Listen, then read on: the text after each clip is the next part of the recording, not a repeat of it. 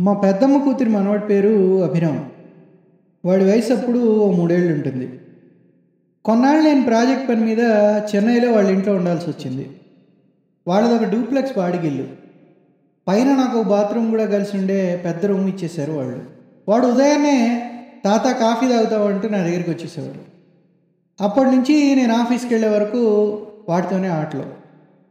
ఓ రోజు నేను కాఫీ తాగుతుంటే వచ్చి నా బుగ్గన అక్కడ మొదలుపెట్టాడు.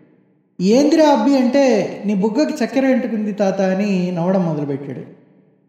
ఏందబ్బా వీడు ఇలా అంటున్నాడని అద్దంలో చూసుకుంటే నిజమే గడ్డ నెరవడం మొదలుపెట్టింది అక్కడక్కడ చక్కెరెద్దినట్టు ముసలోడయ్యే తొలి లక్షణాలు వాడు నాకు ఎంత ముచ్చటగా చెప్పాడు. నాకు చండాలపు ఐడి కార్డు ఉండేది. నా ఫోటో ఆ ఐడి కార్డులో ఎంత దరిద్రంగా ఉండేదంటే ఆ ఫోటోను చూసి మా అభిరామ్ రోజు అడిగేవాడు తాత ఈ ఫోటోలో ఉండేది ఎవరు? అని. నేనేరా అంటే ఓహో నువ్వేనా అనేవాడు. మళ్ళీ రెండు మూడు రోజుల తర్వాత అదే ప్రశ్న. తాత ఈ ఫోటోలో ఉండేది ఎవరు అని. నేను మళ్ళీ నేనేరా అనడం వాడు ఓహో అనడం నిత్యకృత్యం అయింది. వాడే నిజం. ఓ రోజు మా ఆఫీస్లో సెక్యూరిటీ గార్డు నన్ను లోపలికి రానివ్వలేదు. ఆ ఫోటో చూసి నా ఐడి నాది కాదంటూ. అభిరామ్ బాగా యాక్టివ్గా ఎనర్జెటిక్గా ఉండేవాడు. వాడిని నేను ఆటలకి బయటికి బాగా తీసుకెళ్ళేవాడిని. వాడికి ఇష్టమైన ఆట ఫుట్బాల్. వాడు బంతిందంటే అది బుల్లెట్ లాగా దూసుకెళ్ళేది. అలాగే వాడికి బుజ్జి సైకిల్ ఉండేది. వాడిని తీసుకొని నేను వాకింగ్కి వెళ్ళేవాడిని. వాడు నాతో ట్రైనింగ్ వీల్స్ ఉన్న సైకిల్ వేసుకొని బుద్ధిగా వచ్చేవాడు. నేను నడుస్తుంటే నా ముందర మళ్ళీ దారికి ఎడం పక్కన. ఓ రోజు వాడికి చెప్పా నువ్వు పెద్దవాడి అయ్యావరా నీ సైకిల్ ఇంకా ట్రైనింగ్ వీల్స్ తీసేస్తా అని. అలాగే తీసేశా. మొదట బాగా భయపడ్డా రెండో రోజు వాడు అలవాటు పడిపోయాడు. చాలా స్పీడ్గా కూడా దొక్కడం మొదలుపెట్టాడు. అలా ఇంకో రెండు రోజులు గడిచాయి. అలవాటు ప్రకారం ఓ రోజు వాడిని తీసుకొని బయలుదేరా. వాడు చాలా స్పీడ్గా రోడ్డుకి అడ్డదిడ్డంగా దొక్కడం మొదలుపెట్టాడు. అవి ఇలా దొక్కితే నేను ఒప్పుకోను ఇంటికి పదాని కోపంగా చెప్పా.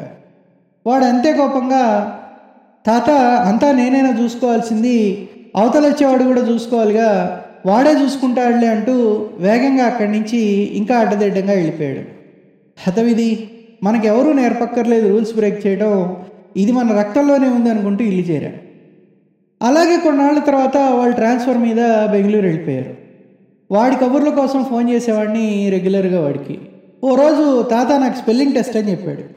ఏంద్రా డీటెయిల్స్ చెప్పంటే నేను ఏ ఆల్ఫాబెట్తో మొదలయ్యే పది పదాల్లో మా మిస్ అడిగే పదానికి స్పెల్లింగ్ చెప్పాలన్నాడు.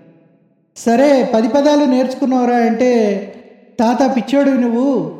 నాది క్లాస్లో మొదటి పేరు మా మిస్ నాతోనే మొదలు పెడుతుంది. అందుకే నేను మొదటి పదవే నేర్చుకెళ్తున్నా అన్నాడు.